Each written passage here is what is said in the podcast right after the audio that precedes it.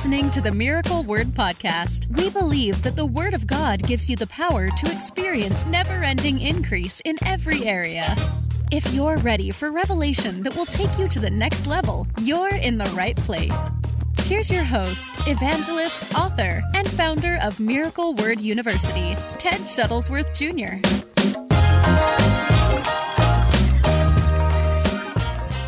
We started yesterday, and by the way, if you're jumping on, take a minute to share this broadcast today. We're securing the family's faith. One thing that you can see very easily, just look around. The devil is after uh, the next generation, as he's always been. He wants to control the future by controlling the next generation, the children, the grandchildren. And what you see happening all over this world right now, specifically what we're dealing with in the United States of America, what's popping up in Europe, as Nancy uh, talked about yesterday. She just got back from London, seeing an abundance of this taking place. The devil is after the next generation with everything. He's throwing everything he's got at the next generation. He can even sense time is short, Jesus is coming, and there's a limited time. And, I, and I'm with Barbara. I believe not only is the next revival uh, the revival of the family, it starts with the family. I'll tell you a story to, to, to begin if you've never heard me tell this. When I was uh, a youth pastor, um, I remember having a conversation with a woman. Uh, hey, Eric, good to see you, buddy. Looking forward to seeing you soon. Had a conversation with a woman who was the mother of one of the girls in my youth group. And she was really distraught because um, her daughter was starting to act uh, in a way that she didn't raise her to act. And she was so distraught, she was upset. And of course, her daughter was in public school and coming home and um, acting very differently than how she was raised. And so the mom came to visit the church to talk to me, and she was upset. Uh, and I can understand why you'd be upset if your children were, were acting uh, disrespectfully or, or starting to drift away from the kingdom.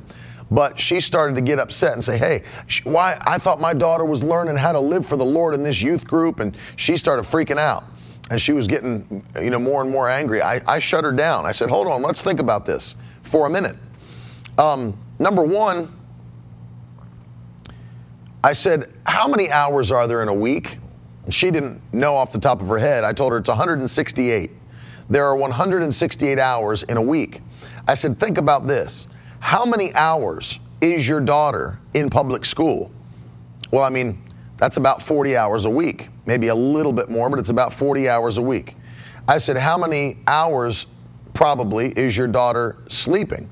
Well, that's probably about another, um, what would you say, 90 to 100 hours a week. So right there is 100. Uh, 40 of the 168 hours. I said, Where, where's the rest of that time? Right? She comes to church what? Two hours, four hours a week? And then where's the rest of that time? It's with you. I was turning it back to her. I said, It's, it's with you. She's with you. She's at home. She's under your care. And she understood where I was going. That when these things start to happen, the first place we look is not the church, it's not school, it's what's happening in the home. What is happening in the home? And as Barbara's alluding to the fact that there needs to be a revival of the family, which is why I'm teaching on this this week. This is a series that I believe is extremely vital for right now in 2023. Um, we have to take actions immediately to safeguard our family's faith. We're safeguard, safeguarding our family's faith. So, what are, what are we doing? We're taking specific, calculated actions to protect our families from the spirit of this world. Let me say that again. We're taking specific, calculated actions to keep our families from the spirit of this world. And there's my wife Carolyn's on. I'm not saying that this is an exhaustive list. But these 15 things that I'm teaching over a four day period are must do's in your household, must do's in your family. We covered four of them yesterday, and today I'm, I'm going to hit another four of these with verses of scripture. But as I stressed yesterday, let me stress again that it doesn't take 20 or 10 or 5 generations to lose uh, the call of God, the gift of God, the move of God. It only takes one. It only takes one. That's why we're pressing on this subject that what one generation allows in moderation, the next generation will celebrate in excess. So if we raise our children uh, with the thought process that, well, you know, going to church is not that important. You know, we go when we can. You know, we go when it's not nice out. We like to have family days on Sunday. If that's how we raise them, that we go every once in a while, those children will go and, and realize, well, dad didn't think church was that important. So I'm just not going to go. Maybe we'll catch a few services online or something, but you know, it's it's not that important. So what one generation was slack about, the other generation won't even be involved with. Not at all. And so we have a command in scripture to raise our generations in godliness with the knowledge of God with the knowledge of His Word, with the knowledge of His Spirit. We're to train up the children as, in the way they should go. And when they're old, they'll not depart from it. That word train is a very important word for us to focus upon. Um, one of the things that I'll do at some point, I don't know when I'll finally get to it, but uh, I have a book at some point that I'll start to write um, with Carolyn about children and how the Bible um, compares children to arrows in your quiver. Arrows in your quiver.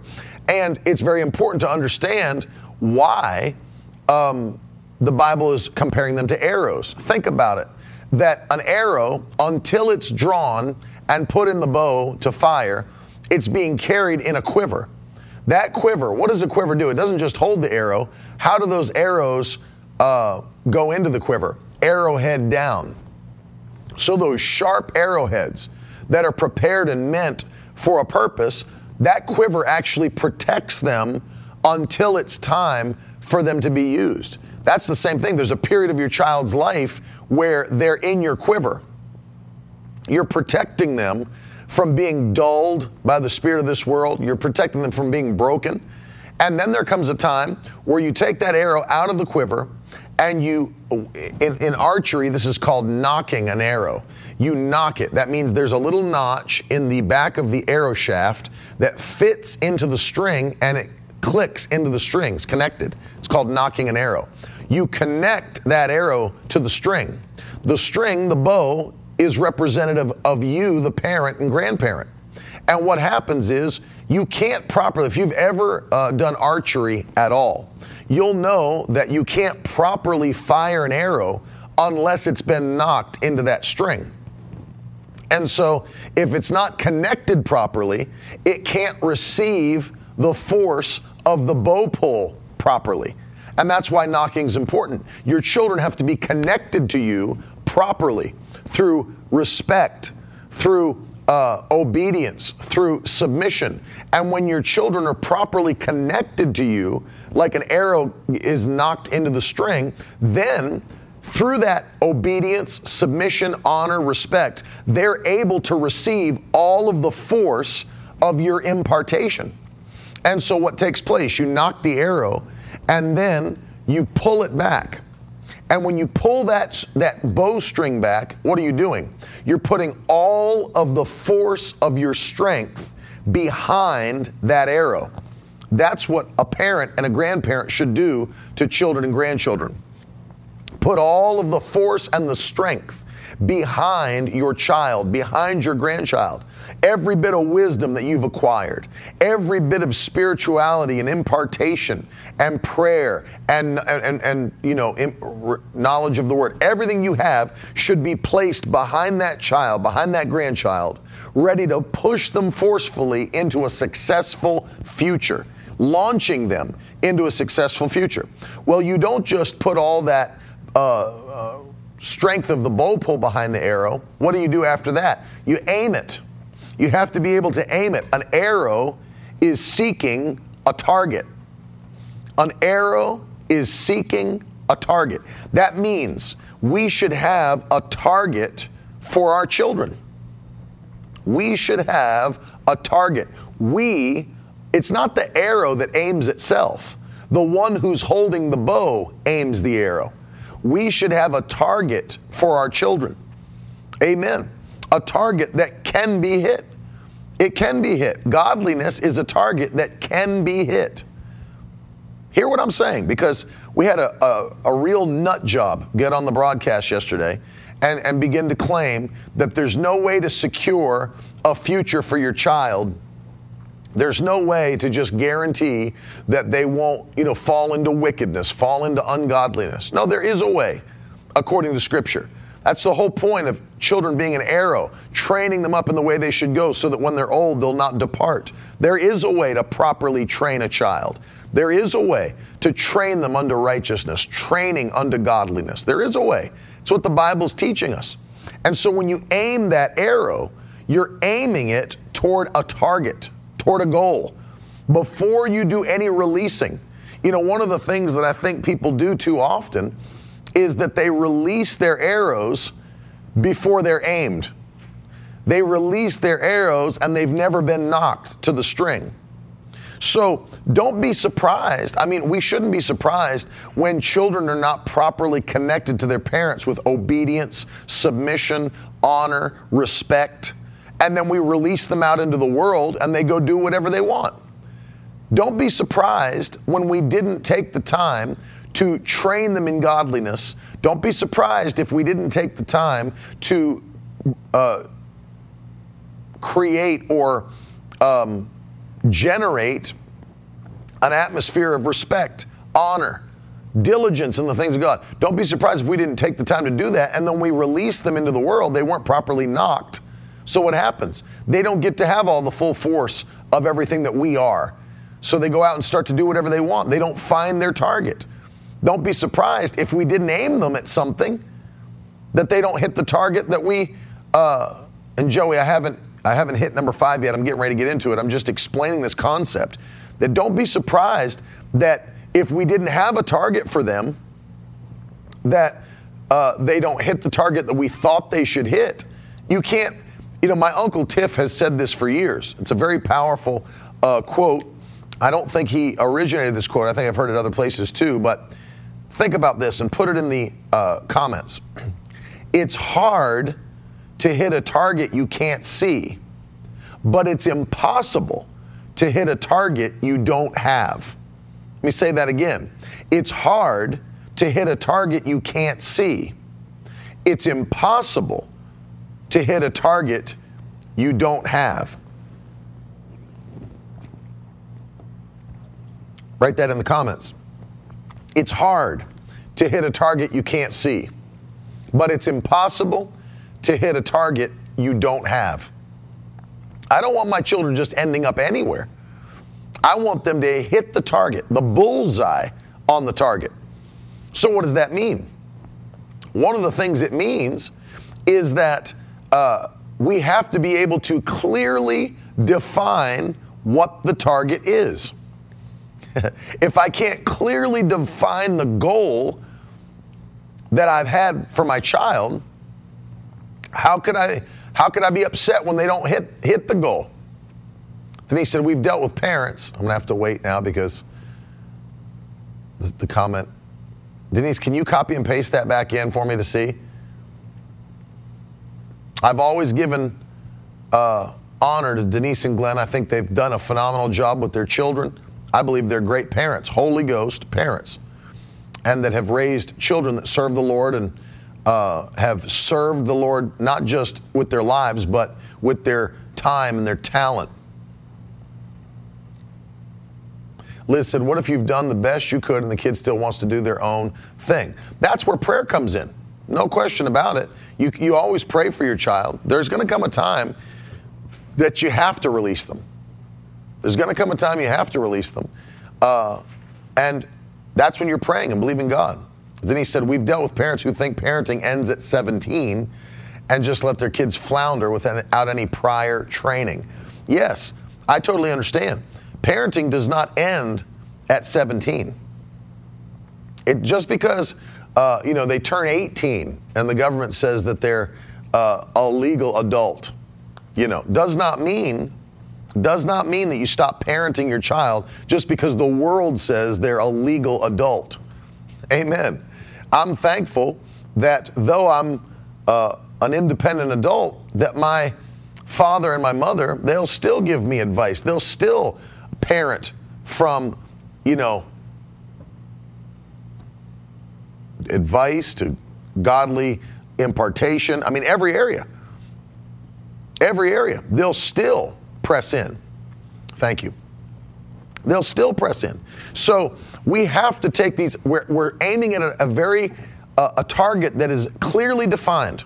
What do you want your child's life to look like? Do you want your child to be in, in financial debt? Do you want your child to be in broken relationships? Do you want your child to be in depression and anxiety? Do you want your child to be searching and not understand what they should be doing? No. So clearly define the target.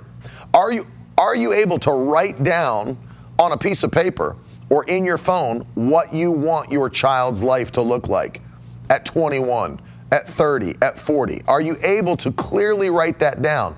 And if you are, are you taking the steps to launch them toward that target, toward that goal? Amen. And so I want to jump into these. I'm giving you 15 must do's. 15 must do's this week. I give you four yesterday. I'm going to give you four more today uh, with the scripture verses that we can't compromise. We can't, these are not optional. And again, it's not an exhaustive list by any means, but these are 15 things that I believe are vital into safeguarding, securing their faith, and keeping them in a place protected from the spirit of this world, protected from the wickedness of this world. So here we are with number five for today. And um, let me let me read it to you the way I, I wrote it in my in my notes. Um, set boundaries on media consumption. That's number five. Put it in the comments. Number five, set boundaries on media consumption. I've been blown away uh, at times being with people at the things that their children are allowed to watch. Things that, I mean, it's pretty mind blowing to me. So, well, I just don't want my children to be sheltered. Okay. I also don't want them to be defiled. I'd rather, you know, if you're going to choose between the two extremes, I'd rather my children be sheltered than defiled. Because what you've got today is a ton of content available that will defile your child's mind, that will defile their spirit, pushing agendas, showing them things that they should never see at that age, and really probably should never see ever. defiling their uh, minds, defiling their spirits. So, what do we do as responsible parents and grandparents? We set boundaries on media consumption. We set boundaries on media consumption. I can remember when I was in high school, and I was a young high school student. I may, I may not have even been I might have been in eighth grade. No, I think I was a freshman. I was a freshman in high school. And um, this, this one was not on my mom or dad. My friends had told me about this movie that was a really good movie, th- th- according to them. Oh, this is great. This is a great movie. You know, friends from public school, you need to see this movie. This is a really great movie. And so this is back when, uh, I mean, we weren't even renting DVDs yet. We were still renting VHS tapes. And um, I was going to spend the night at my uncle, uh, Pastor Terry Shuttlesworth's house, and my Aunt Colleen. And I stopped by on the way and I don't even understand really why the rental, the, the place that I went to allowed me to rent this movie, but they apparently did because I was like 14 years old. And uh, my, my friend was like, yeah, my friends were like, yeah, this is a great movie. You need to see it. I didn't know anything about it other than they said it was a great movie. And so I rented it on VHS tape and brought it over. I was going to watch it at my uncle and aunt's house. The movie was called Pulp Fiction with John Travolta, Samuel L. Jackson. And when I got there, I said, I rented this movie uh, to, to, to watch. I heard it's really good. My aunt, Colleen Shuttlesworth, was like, I don't think so. she had heard about this movie. She had heard about the language that's in it, the violence that's in it. And uh, she's like, uh, I don't think so. I was like, no, seriously. My friend said it's a good movie, and they said it'd be, it's a really great. I need to see it. And I remember her taking that VHS and she's like, ah, "You're not watching that." she she was even my aunt understood. There, we need to, to set boundaries on this media consumption. And now, well, the crazy thing is that now in 2023, um, the crazy thing is it's easier than it's ever been easier than it's ever been to access all kinds of media, to consume all kinds of media just through your phone. Just through your phone. Listen, parents, hear what I'm saying. Don't bow your knee to the opinions of the world. Your child does not need a smartphone at nine years old. Your child does not need a smartphone at eight years old.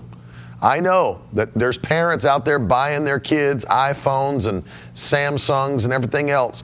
Your seven year old, your eight year old, I mean, you're, let me tell you, it, your, your 13 year old may not need one. You have to judge it for yourself.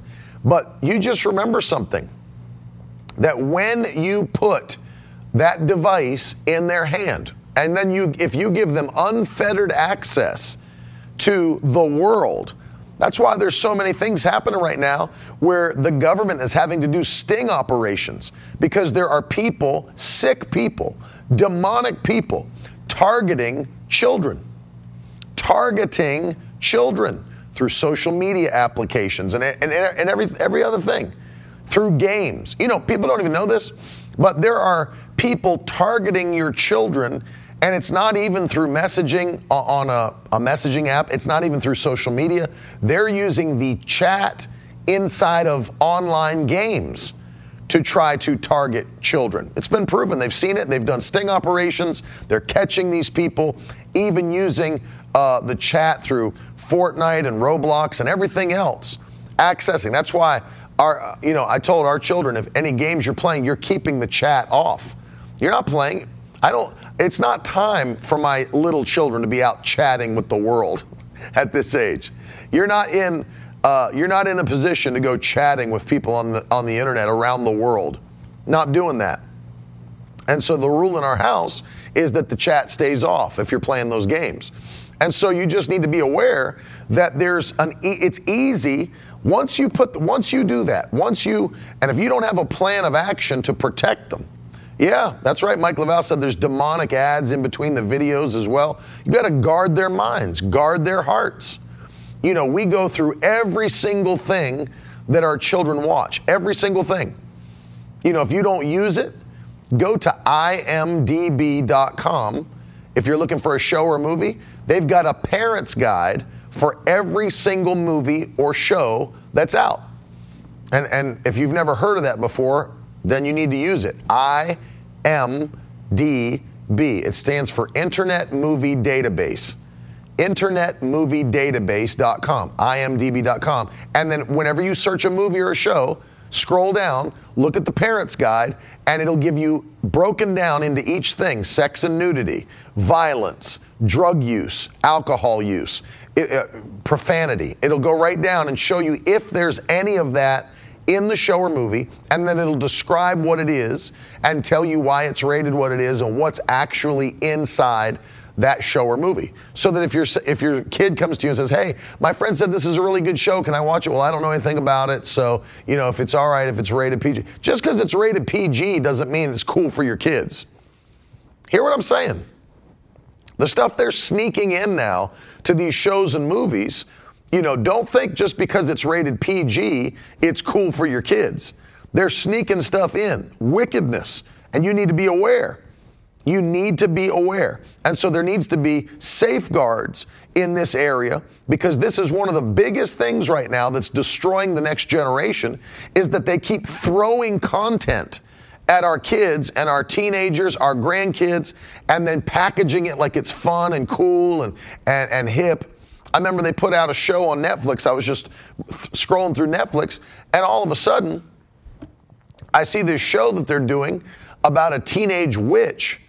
And uh, I'm like looking at it, and you know how Netflix auto plays the preview? It auto plays. I'm like, what are they showing our young people? And uh, they show this whole show, and it's all upbeat pop music with a comedy edge, a comedy flair. But they're doing wicked things in this show I mean, dark, dark demonic magic, blood magic, death magic in these shows. And then painting it as though it's funny and cool and you know everybody's dressed real hip and the music's all you know cool and current and everything. And they're literally packaging these things to feed to our children to get that into their spirit to get that into their mind. And there's all kinds of things like that that are out right now let alone don't even get me started on free access to the internet. Don't give your children free access to the internet do not give your children free access to the internet. You need to have some kind of guard. Some kind of guard. Um, Ed said, what, What's PG today was rated R when I was a kid. I can remember even like, you know, the things that um, I was like, you know, the rating system that we have, the, what is it, the MPAA rating system that's on movies and stuff it make me laugh that you know you know things are rough when when even the world is like yeah kids probably shouldn't be seeing this. And i can remember when i was a kid some of y'all will identify with this. And, and i remember it was just like uh, adventure style movies but some of you remember the indiana jones series. And uh, I can remember somebody was like, "Yeah, you'll like that. You like adventure. You'll like that Indiana Jones." And uh, I, I, don't even think that my parents knew that they had turned it on for me. And I got down into where their TV room was, and I'm watching the Temple of Doom. Probably should have been just just knew it through the uh, through the title, but I was young. You know, I was probably like nine or ten years old. Like, oh, you'll like this. It's an adventure movie. Popped it on for me, and um, you know, Temple of Doom was rated PG if you can believe that. Indiana Jones and the Temple of Doom was rated PG. And uh, I'm sitting there as a little kid, and then that cult leader rips that heart out of that guy's chest. Like, I'm like, holy crap, what the heck is going on? That, you know, you can't unsee those things. And, you know, you're nine years old, you can't unsee that stuff. And uh, then you find out later that it was one of the movies that was responsible for uh, the PG 13 rating. There was no PG 13 rating. There was no PG 13 rating back then. And so um, they actually had to approach the board that was doing the ratings and say, listen, we don't want an R rating because that keeps a lot of people away from seeing our movie. So can we create some kind of a rating in between PG and R? You know, that we can say, well, it's not for kids, but you know, you can be with your parents if you're 13 or so or older. And so that's that's one of the movies that was responsible for the PG-13 rating because it was too much for kids. You you know it's you know it's rough when people that aren't saved are saying, "Yeah, this is too much for kids." And so they even know. But it's gotten so wicked now like Ed said, they're trying to sneak this stuff in, trying to poison the minds of the young people and there's propaganda. Let me tell you what I mean when I say there's propaganda since we're in the month of June. When people in this country, young people in this country, were polled about what percentage of the population do you believe identifies as LGBTQIA? Do you know that when the poll came back, people believed that it was over 30% of our population? it's not even close to that. I believe it's less than 6%. Less than 6% of the population. But because of the way they portray it in movies and shows and commercials and books, everything, because of the way they portray it like that, people think, well, everybody's gay. Everybody's, you know, got a lesbian friend. Everybody's got a transgender friend. The way they portray it, the way they've taken control of the media and put it in front of people's faces, they think, oh yeah, everyone in America is gay. Everybody, and you're finding out real quick that not only is not everybody in America gay and trans and everything, everybody in America, not, not just Christians, everybody in America is not cool with that agenda being pushed on them. And that's what happened to Bud Light. And that's what happened to Target. And that's what's happening to these other corporations like North Face that are just making a decision to cater to less than 6% of the population and they're losing billions of dollars. Billions. Billions because even people who are not Christians are like, that's too much, and I'm not cool with it. I'm not cool with the agenda. I'm not cool with having it pushed down my throat. There's people that don't even watch professional sports anymore. You saw what happened to the Los Angeles Dodgers. You saw that, right? After they had that that drag those drag nuns in to celebrate whatever, the stadium was empty. I mean empty. Nobody. I saw the pictures of the game. There was like nobody there. Nobody. People aren't cool with it. People aren't cool with it. And it has nothing to do with homophobia or bigotry or any of that. But you're not going to push it on my kids. You're not going to push it on my family. So, you know what I'm doing? I am setting up boundaries for media consumption. My kids aren't just going to watch everything that everybody else is watching. They're not just going to see everything that everybody else is seeing. We're guarding their hearts, we're guarding their minds. Listen to Philippians 4 8. This is a command, by the way, from the apostle. Finally, brothers, whatever is true, whatever is honorable, it's got to be honorable, whatever is just, whatever is pure, whatever is lovely, whatever is commendable, if there's any excellence, if there's anything worthy of praise, Think about these things. Think about it. Is that is what they're seeing honorable? Is it just? Is it pure? Is it lovely? Is it commendable? Is there excellence? Is it worthy to be praised? Or is it worthy to be condemned? So don't think about the things that are not for you. And don't allow those things to come into your eyes, to come into your ears. Don't let them enter your heart, enter your spirit. And definitely do not allow them to enter the hearts, mind, spirit of your children and grandchildren. So we're setting boundaries. First of all, one of the reasons that my children aren't going to be like everybody else is because they're not going to have the same things driven into their minds and driven into their hearts as everybody else in their generation. Your kids as well. They're not going to have the same junk pumped into their minds, pumped into their hearts as everybody else in this generation. Not going to have it in Jesus' name. Not going to have it. Psalm 101. Let me read you Psalm 101 and verse 3. Listen to this. David wrote this I will not set before my eyes anything that is worthless I hate the work of those who fall away. It shall not cling to me. A perverse heart, verse 4, shall be far from me. I will know nothing of evil. I will know nothing of evil. That's Psalm 101, verses 3 and 4. Let me say that first part again. I will not set before my eyes anything that's worthless. Sinful things are worthless and I refuse to set any of that before my eyes. That's, the, that's what we're saying. That's what we're saying. Our children are not going to see what other children are seeing. They're not going to hear what other children are hearing. Not going to have what other children are having. So, this point number five that we've got to do immediately, got to do immediately, is setting boundaries on this media consumption. Set boundaries on media consumption. Listen, don't give your kids unfettered access. Our, ki- our kids, though they have devices, they're not allowed to watch YouTube. They can watch kids' YouTube, but they're not allowed to just browse YouTube, just randomly browse the internet for whatever they want. They're not allowed to do that. I'm not giving my children unfettered access to the internet. That's foolish. That's foolish. That's like spraying your child with raw meat scent and sending them out into the jungle. Just go out where all the lions and everybody are. Just go walk through. No, not spraying my child with raw meat scent and sending them out into the jungle.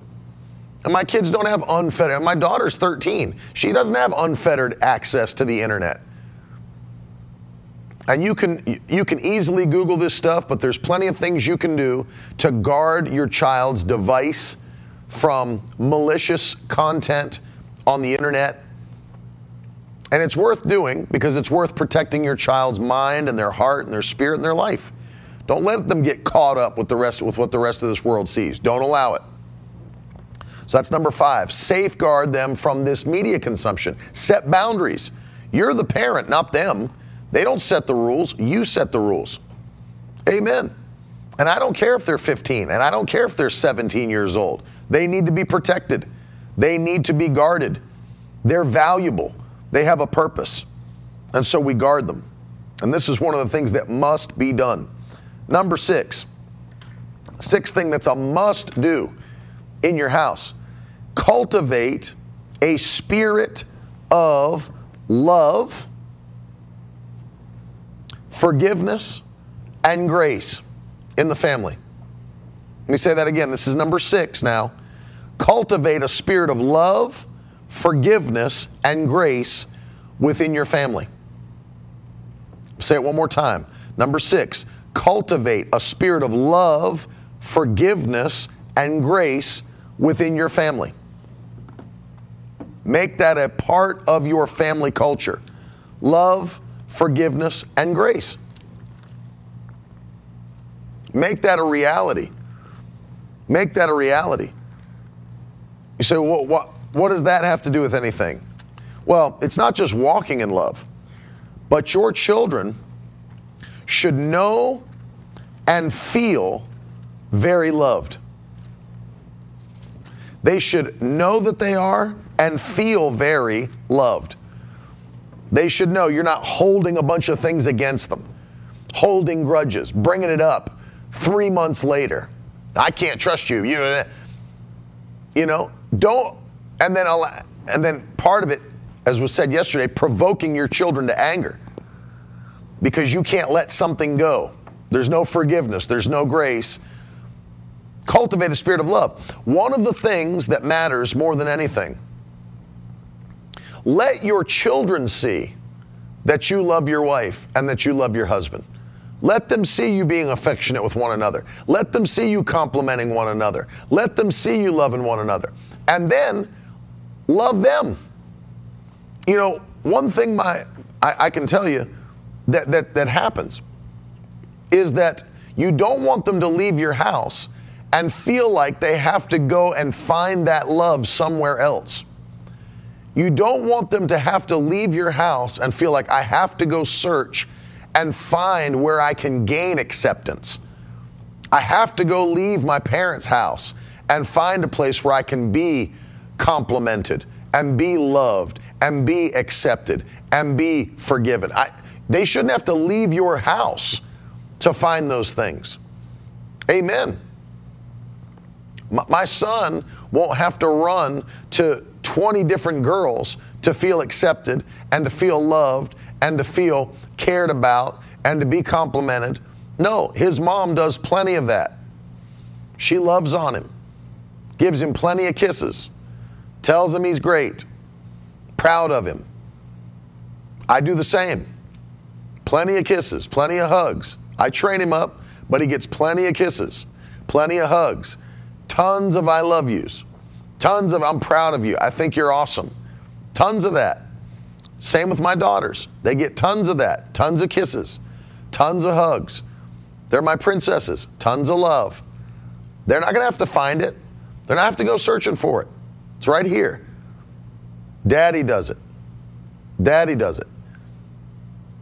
And so I'm telling you, it's important, more important than people think it is. It's more important than people think it is because that's something that every person has a need for. That's a need. And I'll tell you, we've talked about it multiple times, but the same book that I've referenced that's been around forever, The Five Love Languages, they made a version for children. The Five Love Languages of Your Children. It's written from that perspective. How do you determine how your children feel loved, what their love languages are, and then what are things that you can do to engage them in those things. And make sure they're feeling that. That's right, Denise. And, and you find it, and they have the, the, Gary Chapman, who wrote the original book, they have a version for kids, five love languages for children, and go and find it. How is it? Maybe it's quality time your child needs. Maybe it's words of affirmation. Maybe they need physical touch. They need a hug. They need a kiss. Maybe, maybe it's, you know, gifts, maybe it's acts of service, but go after it. Make sure they feel and sense the love that you have for them. Colossians 3:13, the Bible says this, "For I bear him witness," or excuse me, 3:13. It says, um, "Bearing with one another And if one has a complaint against another, forgiving each other, as the Lord has forgiven you, so you also must forgive. I like the New Living Translation, making room for one another's faults. Your kids will make mistakes as they're being trained. Let there be forgiveness, let there be grace, let there be love in that relationship. Amen.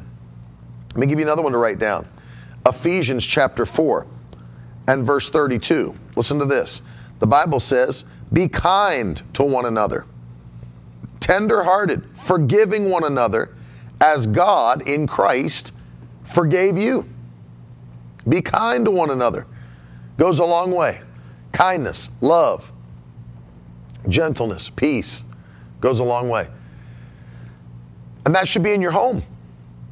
That's something that don't underestimate this. Do not underestimate this. One of the things that spurs these problems, pushes these, is that when somebody doesn't feel the love and acceptance and uh, that they need, they will look for it. They will look for it.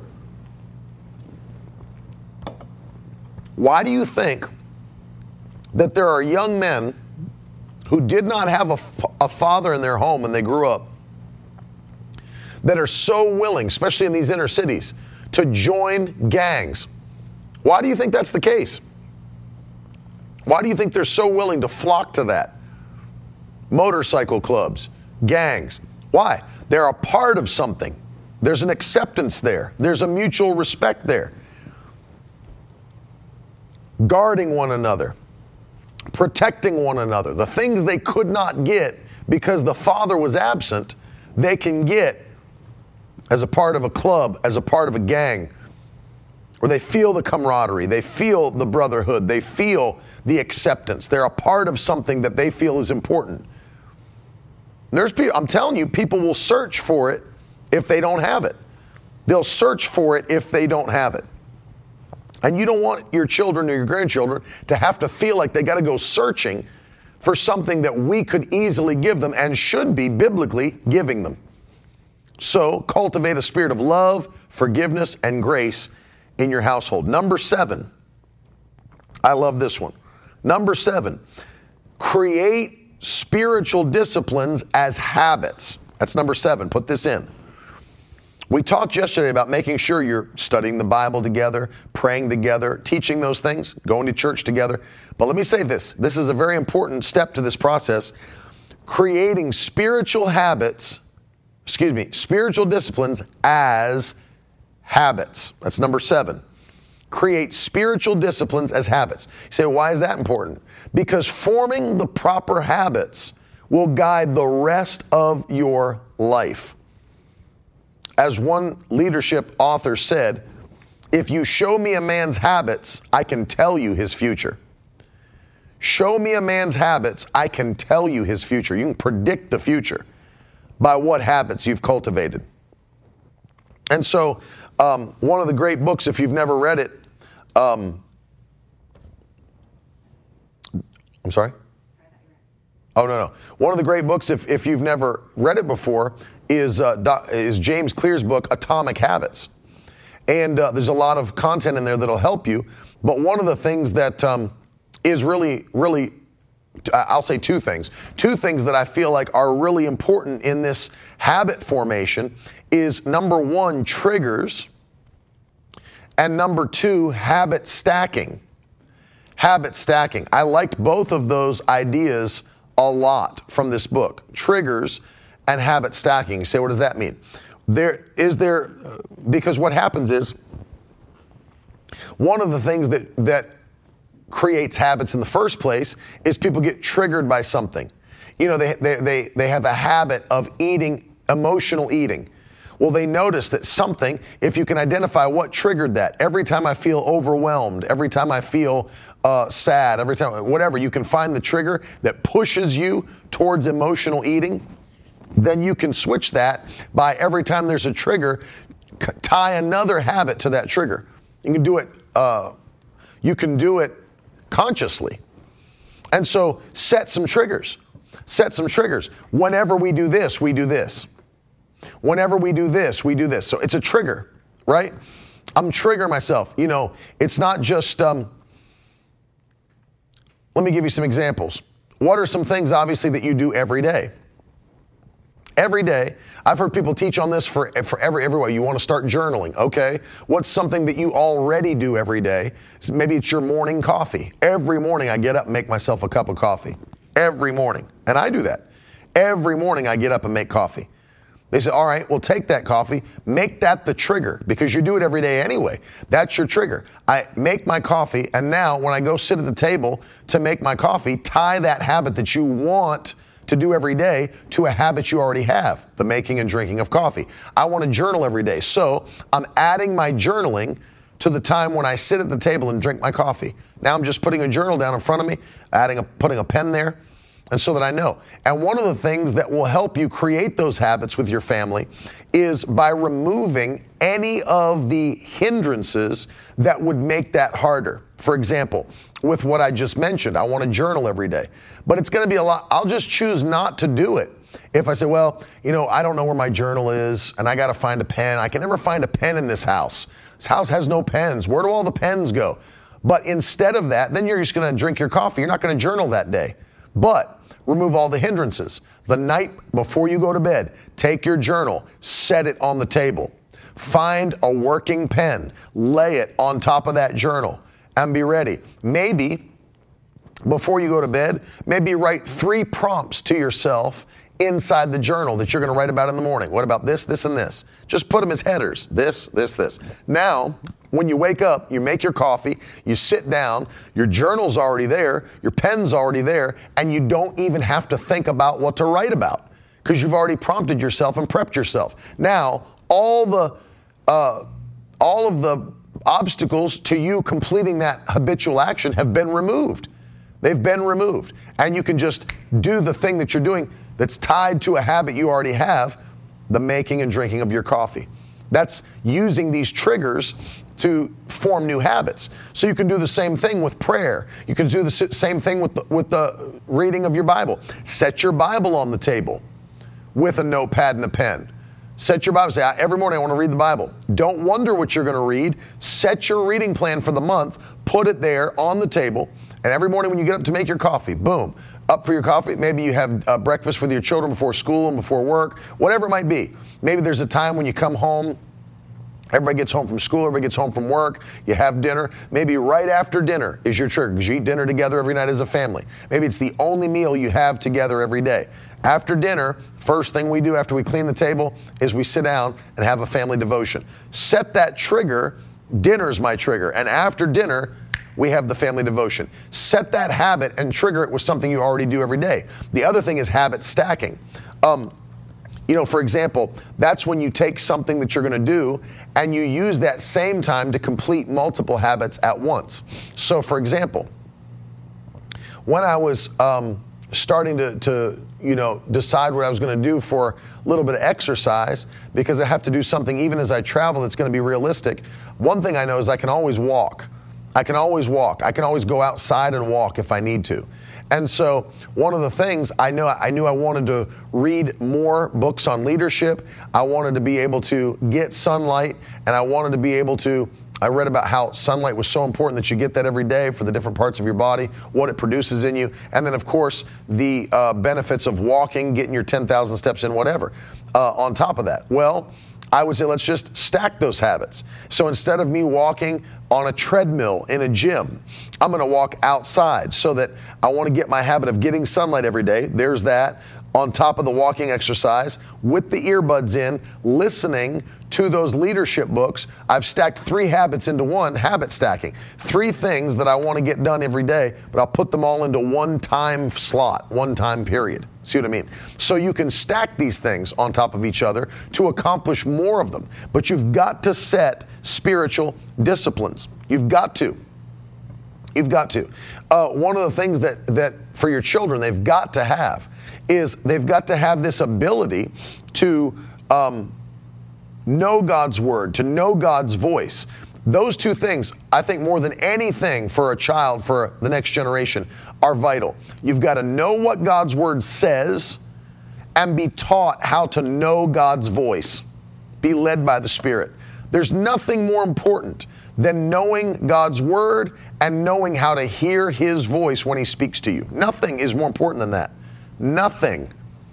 So, they've got to be trained as spiritual habits, spiritual disciplines.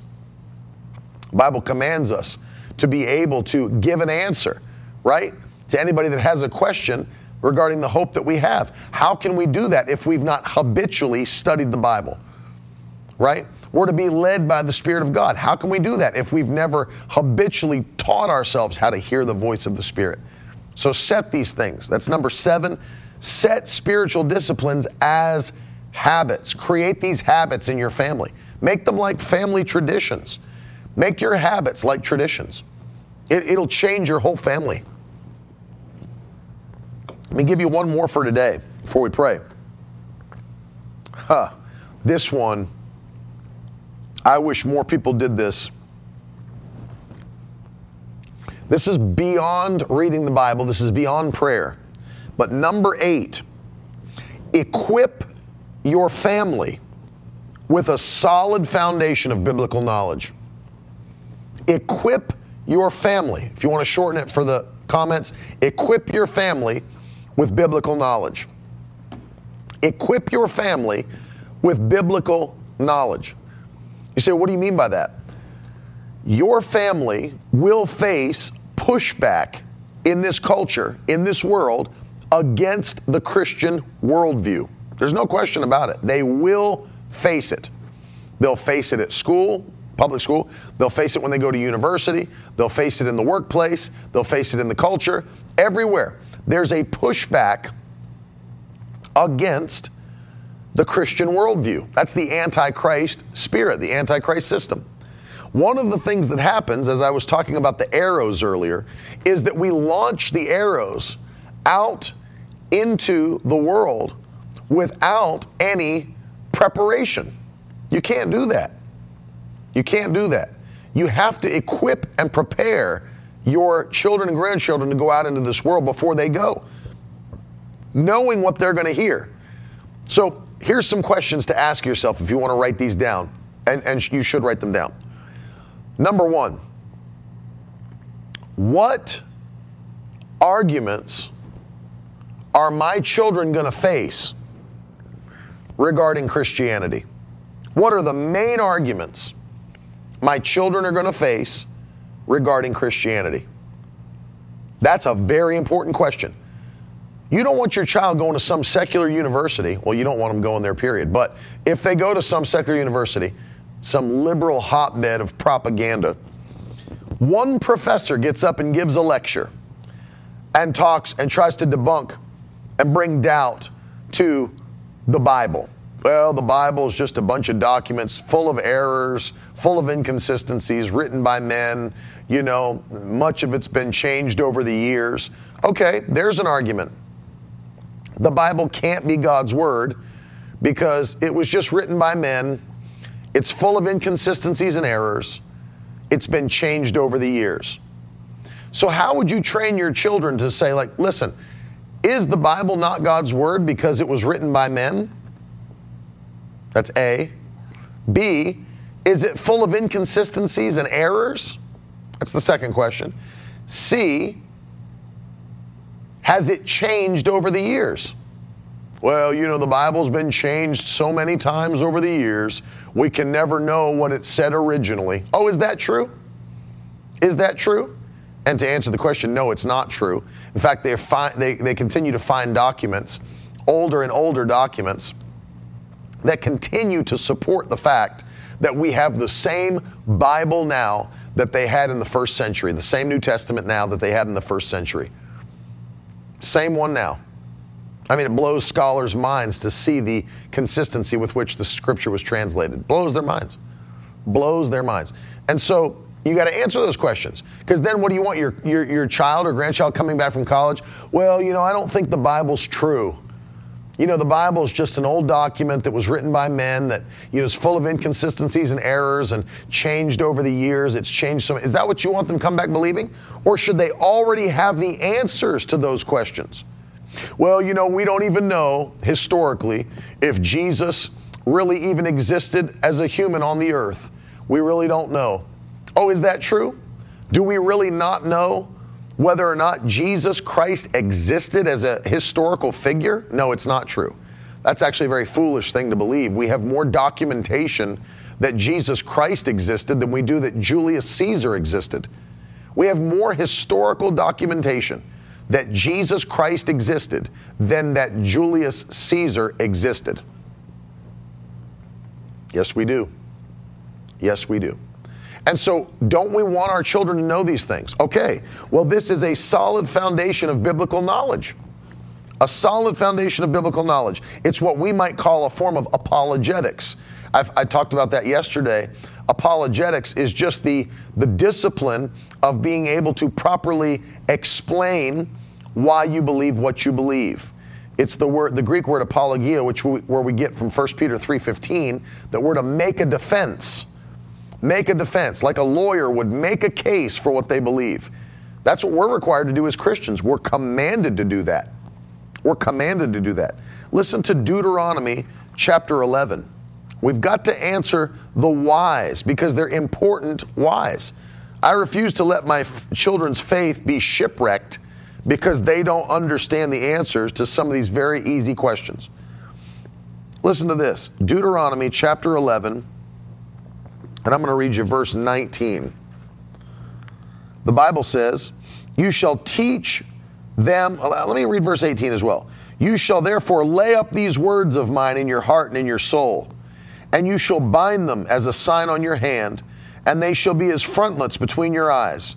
You shall teach them to your children talking of them when you're sitting in your house, and when you're walking by the way, and when you lie down, and when you rise. That means that we should always, always be talking about Scripture, the Bible. Jess Burton says Brooke had misinformation issues in her religion class at her Christian university. We had to bust out the date to school the professor. Even Christian universities don't get it right. That's exactly right. You have to know what you believe. You got to know what you believe.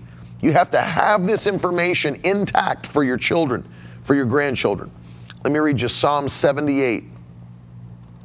Listen to this now. Psalm 78, verse 4. If you're taking notes, you can put all these down. Psalm 78, verse 4. We will not. Actually, let me go back to verse 2. Psalm 78, verses 2 through 4. I will open my mouth in a parable. I will utter dark sayings from of old, things that we've heard and known that our fathers have told us. We will not hide them from our children, but tell to the coming generation the glorious deeds of the Lord and his might and the wonders that he has done. I'll not hide these things from my children. I will discuss them day and night. They'll know. My kids will know. They're being trained. Amen. Do you know what? I was thinking about this and praying the other day. To take parenting seriously, you know, you know what I, I started to get my spirit. You can put this down. Parenting is truly a lifelong discipleship program. Put it in the comments. At least until they're 18 or 21. I would say parenting is a 21 year discipleship program. Amen. Parenting is a 21 year discipleship program. Being trained to know what they should know. These are vital, men. These are vital. Solid foundation of God's Word. A solid foundation of God's Word. That's right. Put it in the comments. Parenting is a 21 year discipleship program. Amen. I'm training them up in the way they should go. When they're old, they'll not depart. If we'll set these things in place, I'm teaching you this week, if we'll set these things in place, you'll see your children flourish. They will be mighty in the land. They will be mighty in the land. They will accomplish great things in the kingdom of God. Hallelujah. Father, I pray for every person that's watching those that have children, they're believing that they will be mighty in the land, that they'll serve the Lord with their whole heart, that they'll stay on course for the rest of their life. That's what your word promises us, and we're believing it. and we're, we're setting our faith that our children will be on fire for God. Lord, let them be filled with the Holy Ghost at the earliest possible age in the mighty name of Jesus. Filled with your Holy Spirit at the earliest possible age. Use our children and our grandchildren. Use our families. We thank you, Lord, that no matter what's going on in this world system, it will not affect our homes in Jesus' name. It will not come upon our children in Jesus' name. And we thank you, Lord, that we will see your goodness manifested in our families, in our homes, in the mighty name of Jesus. And if you believe that today, shout aloud, Amen. Put an amen in the comment section.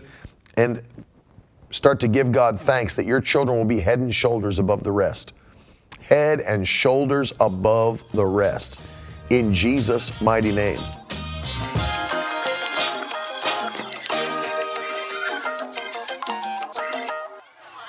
Now that's the stuff leaders should be made of.